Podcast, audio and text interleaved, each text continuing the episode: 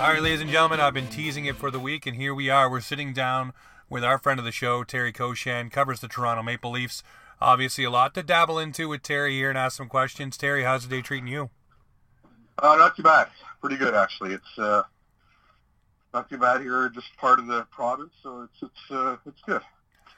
It's probably nice right now to kind of have a little bit of a slowdown after all the ups and downs of this year so far, eh? Well, kind of, but you know, at the same time, you just you just wish there was a clearer answer as to when we're going to get going again. But uh, you know, it's it's kind of it's been kind of bizarre to get used to this time of year, end of October, and not be in a rink somewhere. So we're all in it together. But uh, you know, just just hope that uh, they do find a solution to all of it uh, relatively soon. Well, let's hit on that right off the bat. Obviously, um, we're all waiting to see when the season will start. If Terry, if you had to put your prediction hat on and say, you know, this is when I feel the season will start, when do you think a realistic start date for the NHL is? They're aiming January 1st. I've heard February 1st, March 1st. What's Terry Koshan say? Well, I don't think it's going to be January 1st. I think we can agree on that. And I don't think it's going to be an 82-game season. Um, so, you know, that takes into another interesting area of what does the, uh, you know, the NHLPA agree to? How does that work for their salaries and escrow and everything else? There's a lot for the, uh, the two sides to, to to geek through, I guess, before we uh, get going. But um, I don't know. You, you, know, as with everything else in the past eight months, Jamie, they're at the you know the whims of the uh, the coronavirus pandemic, obviously, and and uh, and and how that goes. Uh, not only in Canada but, but south of the border as well. So it's it's it's difficult to get a handle on. I just don't, I just don't see it happening Jan one. I know that they're saying the NHL saying that publicly, but behind the scenes they are looking at other avenues and you know, um, I, am thinking probably closer to the end of January, beginning of February. I think, you know, March 1st is a little bit late. I don't know that they want to go that far into it, but if they don't have any choice because of the pandemic, maybe they do. Uh, but uh, I would think more in that February range. But again, right now, it's just a guess. And, and like I said, the way the coronavirus pandemic's going, it's not a very educated one. No, for sure. Well, I know just from what I've read and what I've seen, players have zero appetite to do uh, to a bubble situation again, especially for yeah. the duration of a season. Um, so I mean, you look at all the different arenas and different places, and obviously where they can have fans and where they can't have fans. Um, I think you'd look at it. Each owner would say this year's kind of a loss leader, and you're not going to get much out of it. Um, I'm looking and hearing maybe 48 game season, kind of like the lockout one. Um, and the NHL really wants to wrap things up um, around normal time because you have Seattle coming in needing to do an expansion draft, and you yep. you don't want that to bleed into next season. So you'd like to have your normal off season. So I mean, 48 games would fit that bill perfectly.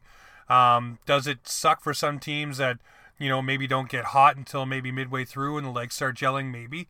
But um, you know, realistically, that that would be the best sounding thing that I've heard and the most feasible. And obviously, you kick that off around February 1st with training camps opening midway through January. But that puts us a, a long way off. And I'm wondering, from your perspective, do you think that'll help or hinder teams? I mean, a lot of guys have injuries, surgeries, different things, but um, sitting off, I mean, you look at some teams that haven't played since March. I mean, that's got to be pretty hard on them. Yeah, it is, and uh, it's hard to say how how you know any delay in the schedule or shortening the schedule will impact teams specifically. I mean, you know, just looking back at what happened during during the summer, the Leafs are one of the teams that, for more or less, were all together from the beginning of Phase Two, and it didn't work out for them. Um, you know, there were issues in Boston with the way they came together. Uh, you know, the Washington Capitals, we thought would have had more of a, a run through the playoffs than they had no one expected the Dallas Stars to do what they did. So it, it's the impact. I, I suppose it has. Uh, you know, depends what kind of a roster you have. Uh, you know, youth-wise, age-wise, all that sort of thing. The Leafs, as we know, are, are a little bit older now than they have been in the past. So, um, you know, it's it's really difficult to get a handle on. I don't think you can give it a concrete answer. And but you're right about that. I mean, you have nine teams that. Uh, nine or seven. I'm, what's my math? Seven, uh, I think know, it is.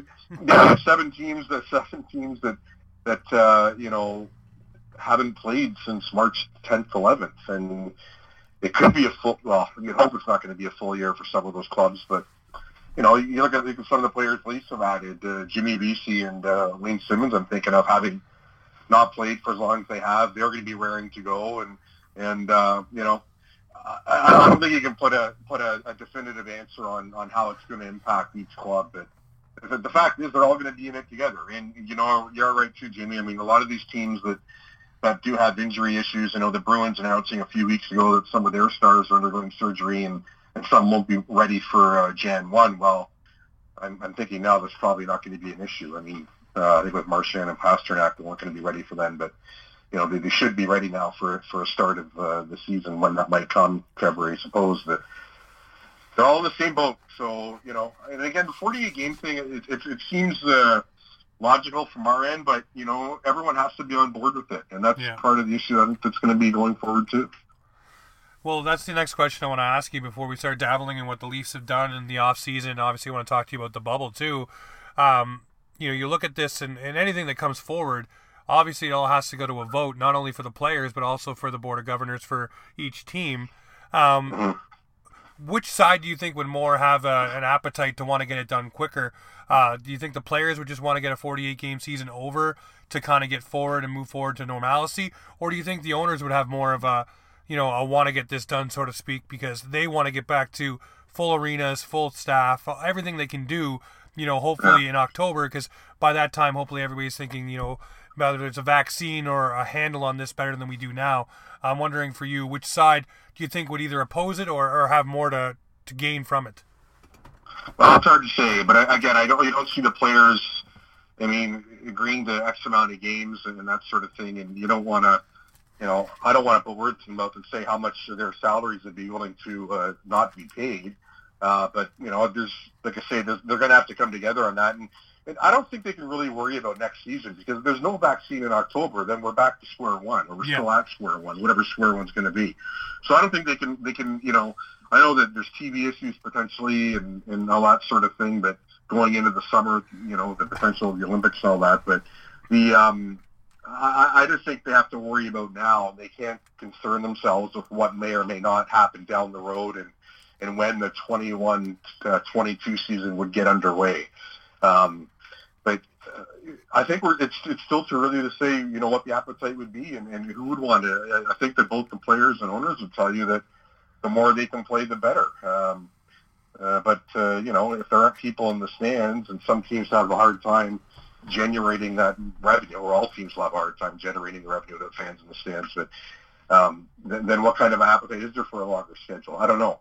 Um, and if they go the bubble way, and have regional, you know, places where they're playing, then you know it might not matter, uh, um, you know, for a lot of these teams whether they're fans in the stands or not because they won't be playing in their home cities. So there's so much to to to, to clear up, and um, you know.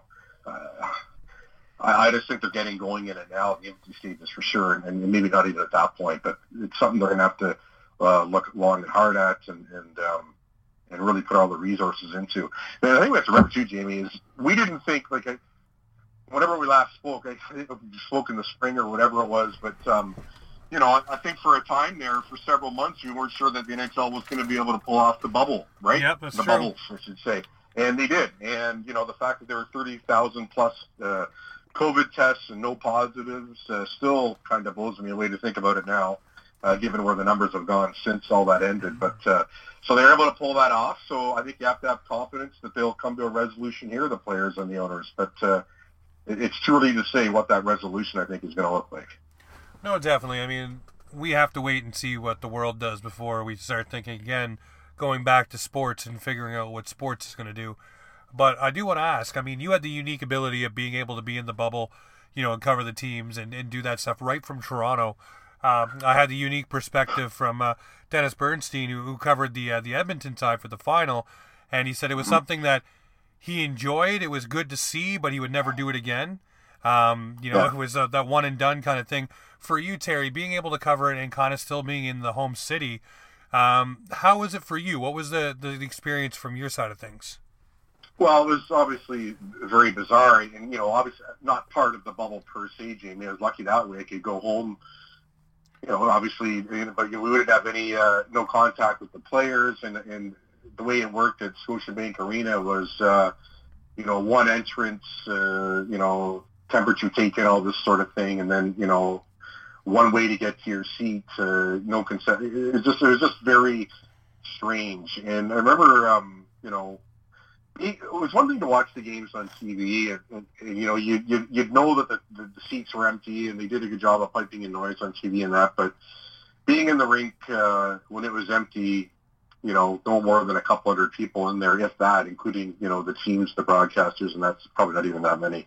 Uh, it was just it was just bizarre, and we're socially distanced from each other. I mean, we're sitting up in one corner of the rink, and uh, you know, it was the same place every time, and it was just very odd. And when you, you can't be around the players and talk to them, and, and especially after morning skates, not because the Leafs had you know a lot of those last season, but there's a real disconnect there. And uh, you know, it was good that we were able to be in the rink and watch the games live and that sort of thing. But to disconnect from the players, uh, that that doesn't work for anybody. And um, you know, it was uh, it was an odd time, a bizarre time, but you know, I, I think I'm, I would be kidding myself if I, if I would say it's going to be any different once uh, once the NHL returns. I think we're looking at these same sorts of situations for certainly for the foreseeable future. Well, to ask you, you know, that makes it more a little bit more unique for you guys trying to, uh, I don't wouldn't say unearth stories, but being able to talk to the players, like you said, um, they're you know they're made available via Zoom call and stuff like that after games. Um, has there been any inclination from either the Maple Leafs or any other NHL organization that they're going to have players, you know, available? Maybe, uh, you know, you give a call and say, hey, can I uh, get 15 with Marner on a Zoom call 2 o'clock on a Thursday? You know, is that a possibility? So you can have that one on one interaction that you used to have. Um, you know, whether it's Marner or whoever, right? But I'm just yeah. wondering if teams are going to be able to to open that up. I know it also uh, adds to the player's schedule, and you have to look at those kind of things. But I'm wondering, like you said, after practices and things like that, you used to go and talk and you know see what they're doing here, there, and everywhere. Um, mm-hmm. I'm wondering what the new medium is going to be for for reporters and being able to cover the team. And who better to ask than you? Uh, have you heard anything, or is it going to be pretty much status quo as far as you know? Yeah, I think it will be. Um, now, the Leafs have been one of the better. We've been lucky in Toronto because the Leafs have been one of the better teams at making players available. Uh, certainly, you know, I think after what they lost on August 9th and three, three days later, we had Shanahan, Dubas, and Keefe together in a Zoom call.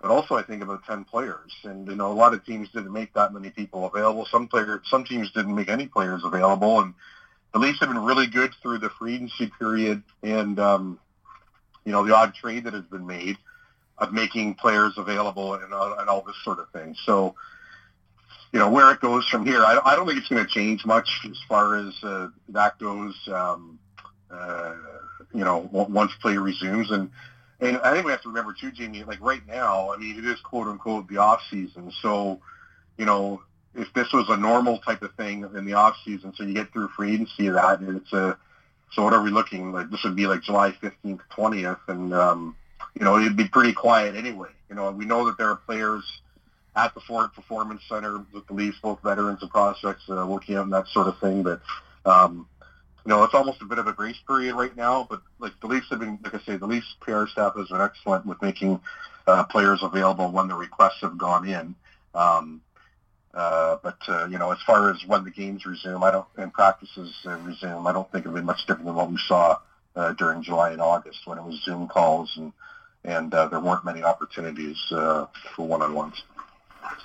Well, let's speak about the Maple Leafs. Obviously, you're talking about you know the availabilities and things like that. I mean, now this team has gone and and done some things differently, and uh, one of those availabilities was Kyle Dubas, and you know, he hmm. took a little bit of a swipe at, at the media, at certain people in the media, I should say, that say, you know, some people think I only know one way to build a team. And, you know, this off season, it looks like he tried to go out and address some of the needs that they the Leafs needed. Now, I want to uh-huh. ask before we break down specific players, you know, how would you feel about the uh, the overall off season so far by Kyle Dubas? Is it a smash home run like some are saying, or is it a we'll wait and see what happens on the ice? Well, I think for the most part, you have to wait and see because you signed a lot of older players to one-year contracts um, who, you know, have things to prove even at the ages that they're at. Can Joe Thornton still be an effective player? Wayne Simmonds, the injuries, can he get past that sort of thing? Just a couple of examples. I think they're both good signings. Um, now, the one guy that's not part of that, you know, let's see what happens with TJ Brodie. I think it's a really nice addition to the top four. I think he can, you know, given the opportunity, he can do good things with Morgan Rielly, Jamie. I, I really like that a lot. I mean, you know, we in a perfect world, you want to get your hands on Alex Pietrangelo, obviously. You know, Kyle Dubas couldn't do that because of the cap, cap constraints, but uh, Brodie, I think, is going to be a nice addition for them. Does he address your phys- physical needs on the blue line? No, he doesn't. He's not a physical defenseman by any stretch of the imagination, but he's smart and he moves the puck well. And I, and I think with Roddy, that should be a really good pair.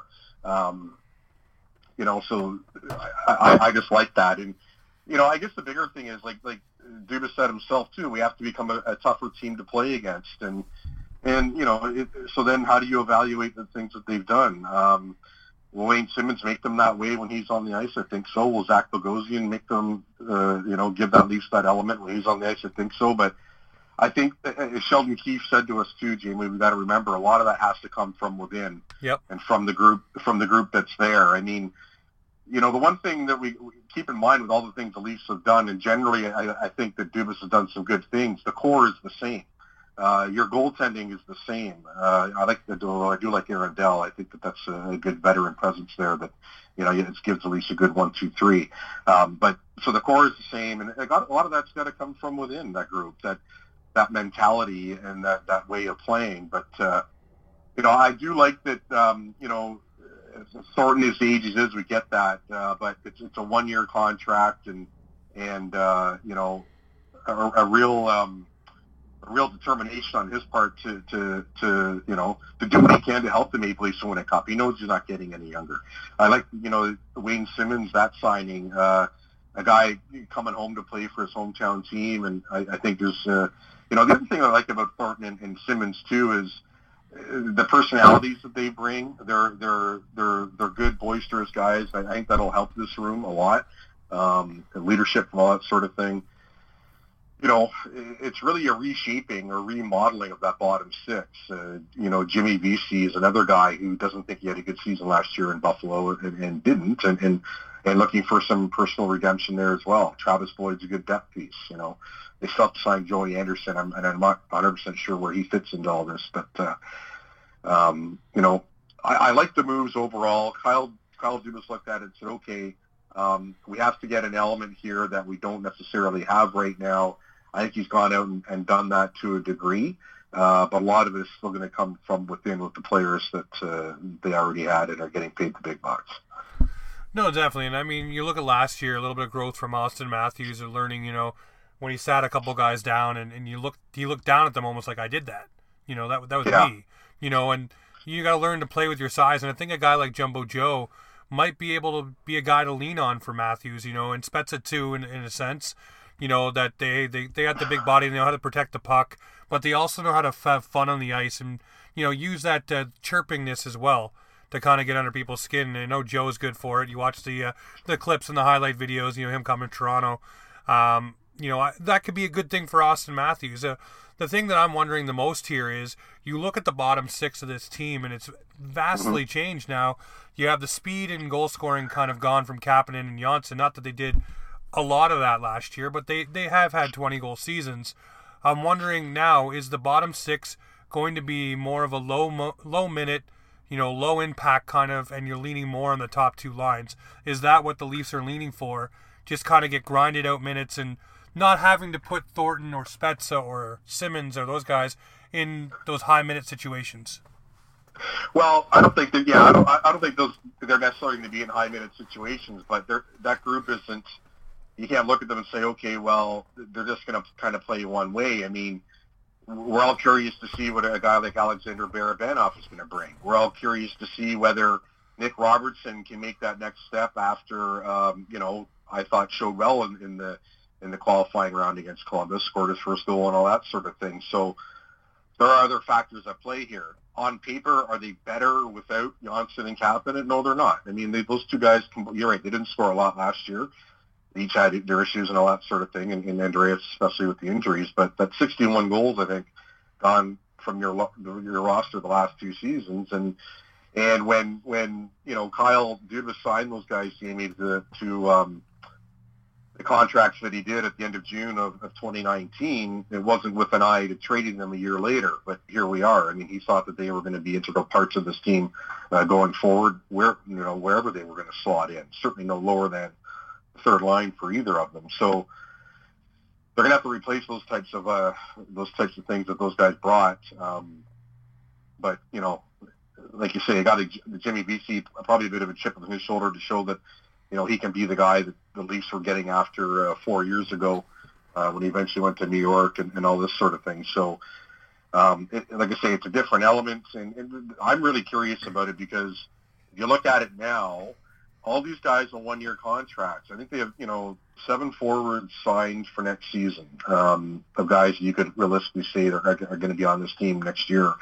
So they're Kyle Dubas is going to be revisiting this whole sort of uh, reshaping the bottom six a year from now, or whenever free agency in 2021 is. Um, so I, I think that that's a, an interesting aspect to take into account as well. And again, um, you know, if we believe that guys like Freddie Andersen are going to be motivated by going into their final year of their contracts, then I think you have to believe the same of these guys who are now all in on one-year deals, and they're going to want to put their best foot forward. So. Um, it's just a different look. Uh, but uh, again, keep in mind that uh, the skill players are still going to be their skill guys. They're going to be the guys leading all this. And you know, I don't know whether you know. I, I think we're not going to know about ice time and who plays where in that bottom six until the season gets going and, and, and training camp starts and Sheldon Keefe can really have an idea of what he has in these guys. I mean, you know, one, one player we can't forget is a guy like Alex Kerfoot, who will probably, you know, has acknowledged he didn't have the best season last year. And where does he slot into all this? It's in the best spot. Is it at center? Probably not. But do the Leafs have a better option at third line center right now? I, I don't think that they do. So maybe that comes out in the wash in training camp. But um, a lot of question marks, but that's okay. I mean, it's not a bad thing. I mean, it's because, like I say, you still have Auston Matthews, you still have Mitch Marner, you still have John Tavares, you still have uh, William Nylander, you still have Zach Hyman you still have Ilya Mikheyev. There's a lot to work with there in your top six for sure. And then you kind of look at it and say, okay, well, we know the bottom six will sort itself out. What a luxury, eh? Having all those, those names before you have to start worrying about where players are slotted. An absolute luxury for the Leafs. Um, I want to ask the question. Obviously, you touched on Freddie for a moment there, going into the last year of his contract, and it seemed like a ringing endorsement from, you know, uh, Kyle Dubas about the um, the future of Freddie Andersen and net and he's going to be their guy. Um, now, I'm wondering, was that more or less because there wasn't a trade that could have been worked out, or he didn't see what he wanted in the free agent market, or does he believe in Freddie? Obviously, you believe in the pieces that you have, but there was so many rumblings about him going out of town or being shipped out of town, and then he had to sit down with Freddie, and you know he cleared the air, and then came out to the media and said, "No, we talked. You know, I don't know where this came from or that came from, but I assured him he's going to be the starter next year." What do you think the case is with Freddie? Is he a long-term Leaf, or basically um, is this his last show me kind of year? And if the Leafs aren't in a good position come the trade deadline, maybe he gets sent to a contender. Well, it could be possible. I don't. It's hard to say what they do with them. I, I still think that, that there, there was something to something to the rumblings, Jamie. I don't know that the Leafs were out there, you know, begging teams to take Freddie Andersen off their off their hands. I don't think that anything close to that was happening. But I certainly think that Kyle Dubas was listening, and uh, you know, even Claude Lemieux acknowledged to me that all that speculation is all part of the deal when you don't, you know, hit your team's expectations. So it wasn't necessarily a surprise to the goaltender or his camp that, that, that their has to talk was out there. I think it's going to be one of the more fascinating situations for the Leafs in this season with with what becomes of Freddie Andersen because the age that he is, um, you know, is he now 31? I don't know that you necessarily want to lock him up long term. And, and if he has a great year, and you know does some things for the Leafs in the playoffs, does he price himself out of their situation anyway? Um, there's that possibility as well. I mean, if you look at the guys who are going to be available next year on the open market, uh, Tuukka is there, uh, Pekka another guy who's trying to come off not a good season. Uh, Jordan Binnington is going to be up. So there are there are going to be some players available, but you know, um, if you're Freddie Andersen, you know, even with the, the pandemic and everything, uh, you know, do you want to put your name on, on something with the Leafs right away? Um, if you think that there's, you, you might be able to get something more on the open market. Who knows? Uh, the fact is, he should be confident going into this season, no matter what happened last year, because you know if Kyle Dubas is saying to us, look, he's going to be our guy, then you know once they got through all these rumblings and speculation and talk and everything else, he assured Freddie of the same thing. And and um, you know, I, I thought one thing was pretty interesting with the Thornton uh, availability. Yes. But about 10 days ago, actually a lot of it was. I, I just think Thornton's a really interesting guy. He's going to give a real unique perspective in that dressing room. But, you know, I said, what, what, what do you, what do you, what attracts you to this team? And, and a lot of times when you ask players, newcomers that, it's the Matthews answer, the Marner answer. Tavares and being the captain, that's fine. Those are all good things. But first words out of his mouth where he really liked Freddie Andersen. I love that. And, and, I love that. Yeah, and what he could do as, as the goaltender. So I'm guessing that Fred knows that, that Fred got wind of that comment from Joe Thornton. I, I would imagine that they've, they've talked. And, um, you know, uh, that, that should put a little bit of a, a boost in Freddie's step going forward, uh, whether he needs it or not. I don't know, but certainly he has to feel good about that. And, uh, you know, there's incentive here just for him overall to come back and and um, you know have a good season. But if you're looking at the Leaf goaltending picture as a whole, which I think we should be doing, Jamie, is they have in Jack Campbell their best backup since McElhinney. We know that. Yep. And you know, I think I think Sheldon Keefe going forward now, you know, in the season can afford to play his backup more and have more confidence in that guy. So if you can take some of the load off Freddie, I think, and and even if it is a shortened season, you know, I, you know, if we're talking about it's going to be a shortened season, X amount of games, it's going to be pretty compact, and you're going to need to, to rely on your on your second string guy uh, probably more than you have in the past. And I think in Jack Campbell, at least have that person. I'm not one of these guys that thinks Aaron Dell is going to come in and unseat Jack Campbell from the from the number two spot. I think Campbell's pretty solid there, but I do think that you know Dell gives them a really good option should Freddie or Jack Campbell get hurt. And, you know, um, I don't know. We don't know. I mean, geez, we don't know if there's going to be an AHL season at all. If, if it's a, a pool of players the Leafs have to choose from, and any every other NHL team has to choose from, uh, you know, um, among their prospects and guys not on the main roster. But Aaron Dell, I think, is going to be a factor for them at some point. Like to say, if, if there are injuries, and uh, I just like that there's a there's a good veteran um, uh, person to fall back on there if need be. But I, I think as much as we talk about Freddie, like I say, we we have to realize the importance of Jack Campbell as a backup and, and the, um, the, uh, the, the the type of performances he's capable of bringing in that spot.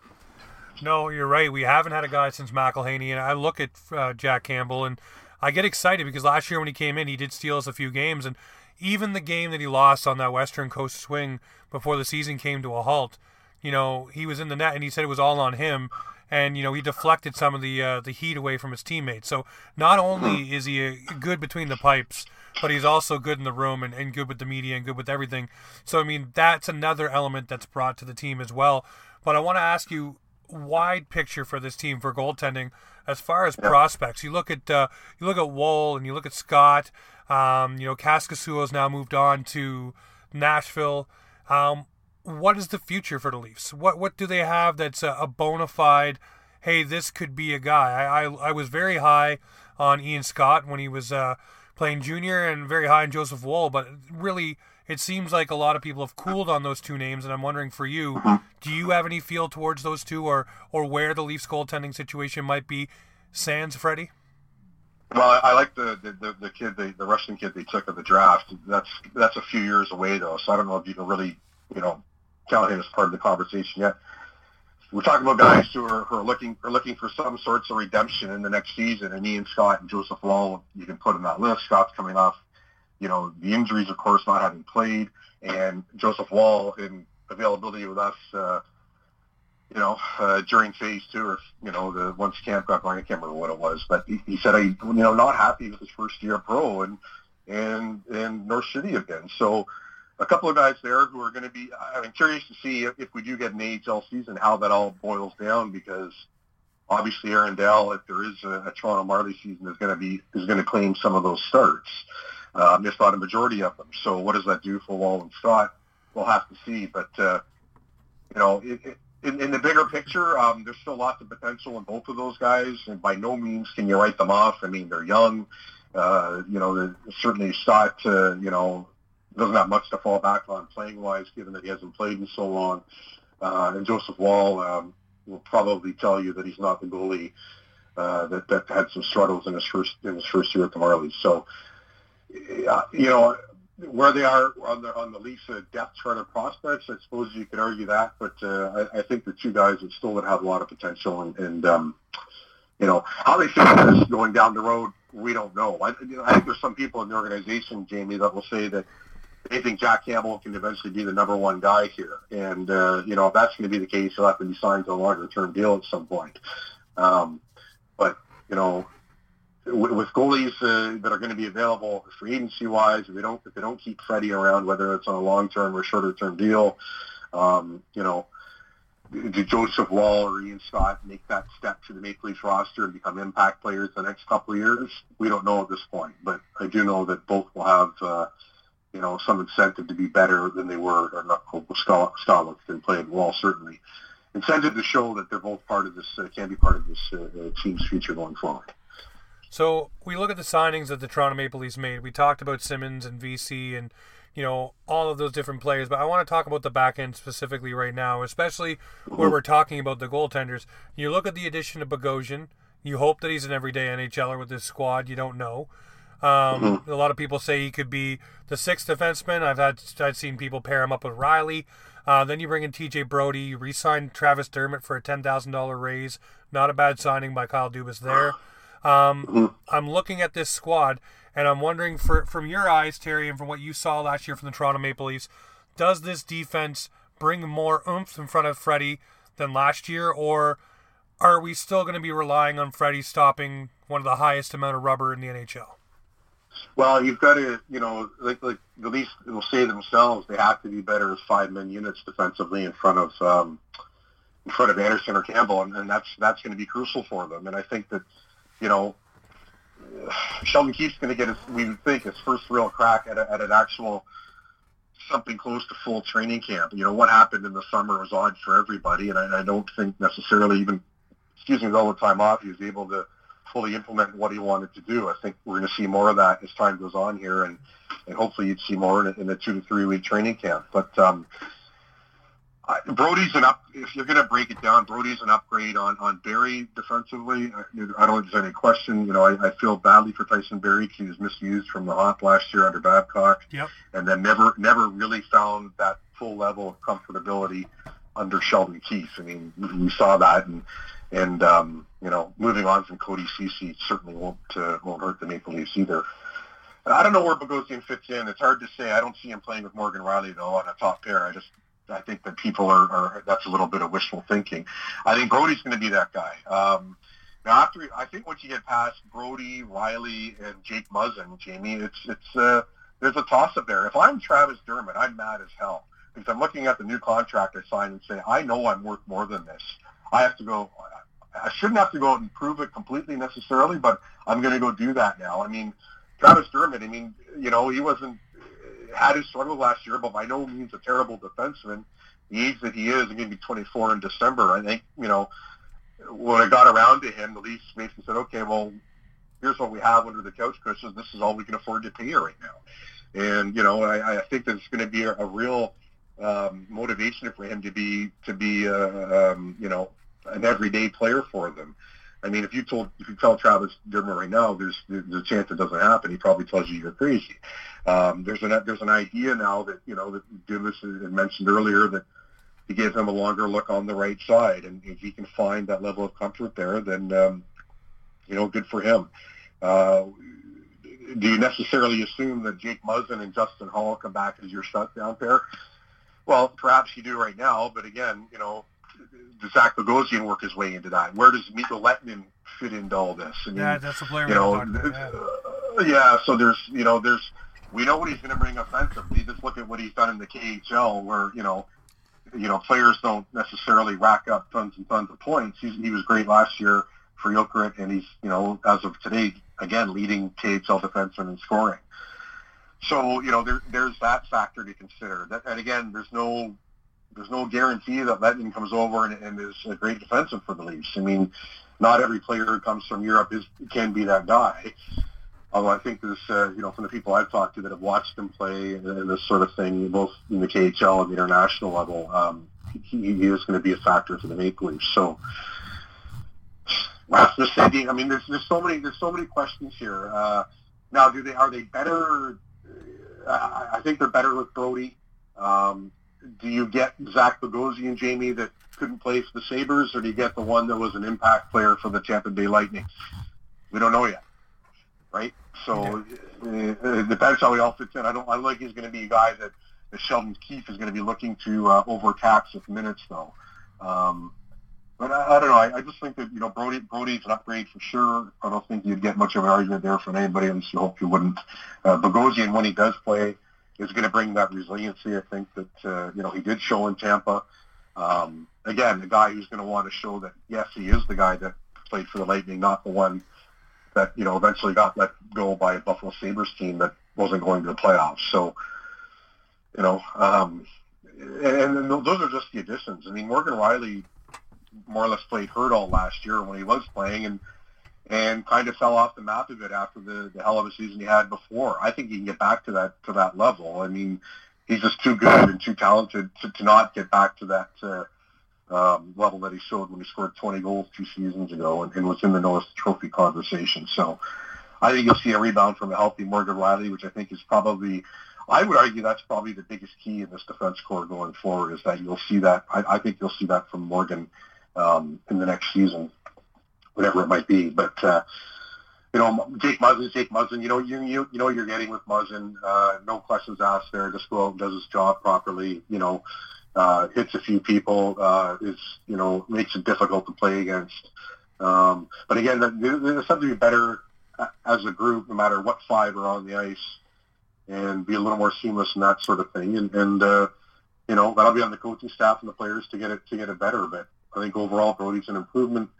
Bogosian gives them um, that Muzzin element. Not, I'm not arguing that he's he's, he's going to be the player by that Muzzin is by any stretch, but that that you know that sandpaper, if you will, and that sort of thing on the blue line. And and then you know you got a guy like Rasmus Sandin who had the taste last year, was better in the second look than he was in the first one, Jamie. And, and where does he fit into all this? So there are a lot of options there on, on, on defense. And one thing that Dermott did say to us in his availability uh, this past Saturday morning was, you know, the whole competitive nature of it now. And Kyle Dubas saying, you know, last week or whatever it was that, you know, no no one on the blue line has done enough to be handed the job uh, deserving in that way. They've got to come in and earn it. Now, you know that Rielly Brodie and Muzz are going to be there, obviously, but I, I just think the competitive nature is going to uh, is going to be great in camp on the blue line, and and um, you know that'll help determine who gets what ice time and where. No, and I think that could be said throughout the roster, even in the bottom six, top six. You know, yeah. steel sharpens steel, right? So you're, you're going to see what happens with these guys and, and what goes on. Um, before I let you go today, Terry, I, I want to ask you uh, a couple of questions from people on Twitter. I know you already responded to Jeremy's, but uh, yeah. I'll get your uh, your thoughts on this one. This comes from uh, Mike TR Hockey. Um, he's wondering with Joe uh, Thornton signing, will it affect uh, Kerfoot's deployment? And do you think it'll push him to the wing, or will he remain in the uh, the bottom six as a center? I, I think you're asking for a lot out of Joe Thornton to have him to, to, to be an everyday third line center. Um, you know, but again, do the Leafs move on from Alex Kerfoot in the offseason if they think they have somebody can come in and play, be that third line center? Perhaps. But the fact of the matter is they still have him, and Kyle Dubas is telling us during his last availability, he doesn't anticipate making any more trades and that they're going to be able to work it to fit everything under the cap uh, and be compliant once opening night comes. So uh, the Thornton question is, is, is, is, going to be interesting, and, and you know we'll we'll see how he how he does through this season in Switzerland and and all that sort of thing. But um, I just don't see him moving up and being that guy for them. I, I certainly think he's going to add elements to the power play. I mean, obviously he's still his passing skills are still so you know uh, heads and shoulders above what other people, most other people in the NHL are able to bring on a nightly basis. But uh, you know, obviously, you're not going to uh, you know min, win mating win many sorry uh, speed races. Joe Thornton, he's not you're not going to be uh, ever be your fastest guy by any stretch, but um, that'll be on him to, to, to show where he can play. And but I, I just think that you know uh, Kerfoot's going to have a spot on that third line. Is, it right, is he that third line center going into all this? I think right now we have to call him that. Can that change in training camp? I think so, but I wouldn't necessarily say that that's uh, um, an, an, an ironclad guarantee that that will change coming out of camp. And the second question you already answered. It was from Ed Papp, but I'll give him a shout out anyways. Was uh, do you mm-hmm. see the Leafs uh, moving on from Kerfoot and trading for Mackenzie Weegar? Uh, you just touched on that, saying Dubas doesn't think about any other moves coming to this roster right now. Yeah, I don't think that that happens. I think you know if something like that was going to happen, we would have seen that by now. And uh, I, I, I'm one of these people that Jamie that takes Dubas's word for it when he tells us that you know. Um, I guess it was the day that they signed that they had the Fart availability, so ten days or ten or so days ago that that, that he is finished in that regard, and, and does like the roster now moving forward, and you know it's on the coaching staff and the players to determine who ends up playing where and, and how much ice time they get. Um, now, can, can something come out of left field and and and, and uh, can cause Kyle Dubas to, to make another move? Well, sure, it can. That can happen at any time. But you know, when he's telling us that he doesn't expect these things to happen, um, and he is uh, fairly certain the roster is now set, then I, I take him. Uh, I take his word for that. I, I just think that you know, um, if you move out, like I said, part of the thing with moving out Kerfoot is you, you've got to then know who's going to be in that spot yeah. going forward. I don't think they they they, they could give you a, a solid answer on that. So, like I say, I, I think he's going to be there. And as you know, as far as Weegar goes, I don't know. Um, you, you have to move something else out. And, you know, I, I moving out Kapanen and Johnsson, Kyle Dubas knows that, you know, if, if everything's being equal, he, he doesn't want to make either one of those trades, but he had to do it. And I don't think he wants to deplete uh, the forward group any further than uh, he has with those two subtractions. Well, you look at the two subtractions he made, though. I mean, you can make an argument that you might be betting on Barabanov coming in and doing well. Uh, you have Nick Robertson to slide in one of those spots as well. Um, you yeah. know, plenty of different guys that you can plug and play. You sign in Jimmy Vesey, so you have options to fill those voids. But you look at that third line center, and you went from Kadri to Kerfoot, and you go from Kerfoot to what? And I'm always a big proponent of if you trade X, what do you have to back it up? And right now they don't have anything to back that up. So I don't oh. personally see them trading him. I don't want them to trade him. What he brought on the penalty kill in the bubble, if he can bring that for a consistent season, that's uh, the right of ticket right there because you know bringing that penalty kill, being able to chip shorthanded, and the way he played, it brought a whole lot, and it made you say, okay, where was this? You know, the rest of the season before. So hopefully that's the Kerfoot we get. But I got one question for you before I let you go, Terry, myself, yep. and that is when the Leafs get back onto the ice and everything gets to rolling, I'd like to have you back on yet again, talk about what's happening. Oh yeah, for sure, no doubt. I mean, I always enjoy talking to you, and yeah, it's. Uh, I, I just hope I just keep the fingers crossed it would be sooner rather than later, Jamie. But at this point, you know, I think it's all up in the air. We just don't know. We don't know, but one thing we do know is when they do get back on the ice, you will be covering them, and we look forward to your coverage as always, Terry. And thank you very much for uh, always being so gracious with your time. Yeah, thanks for having me, Jamie. Anytime. All right, cheers.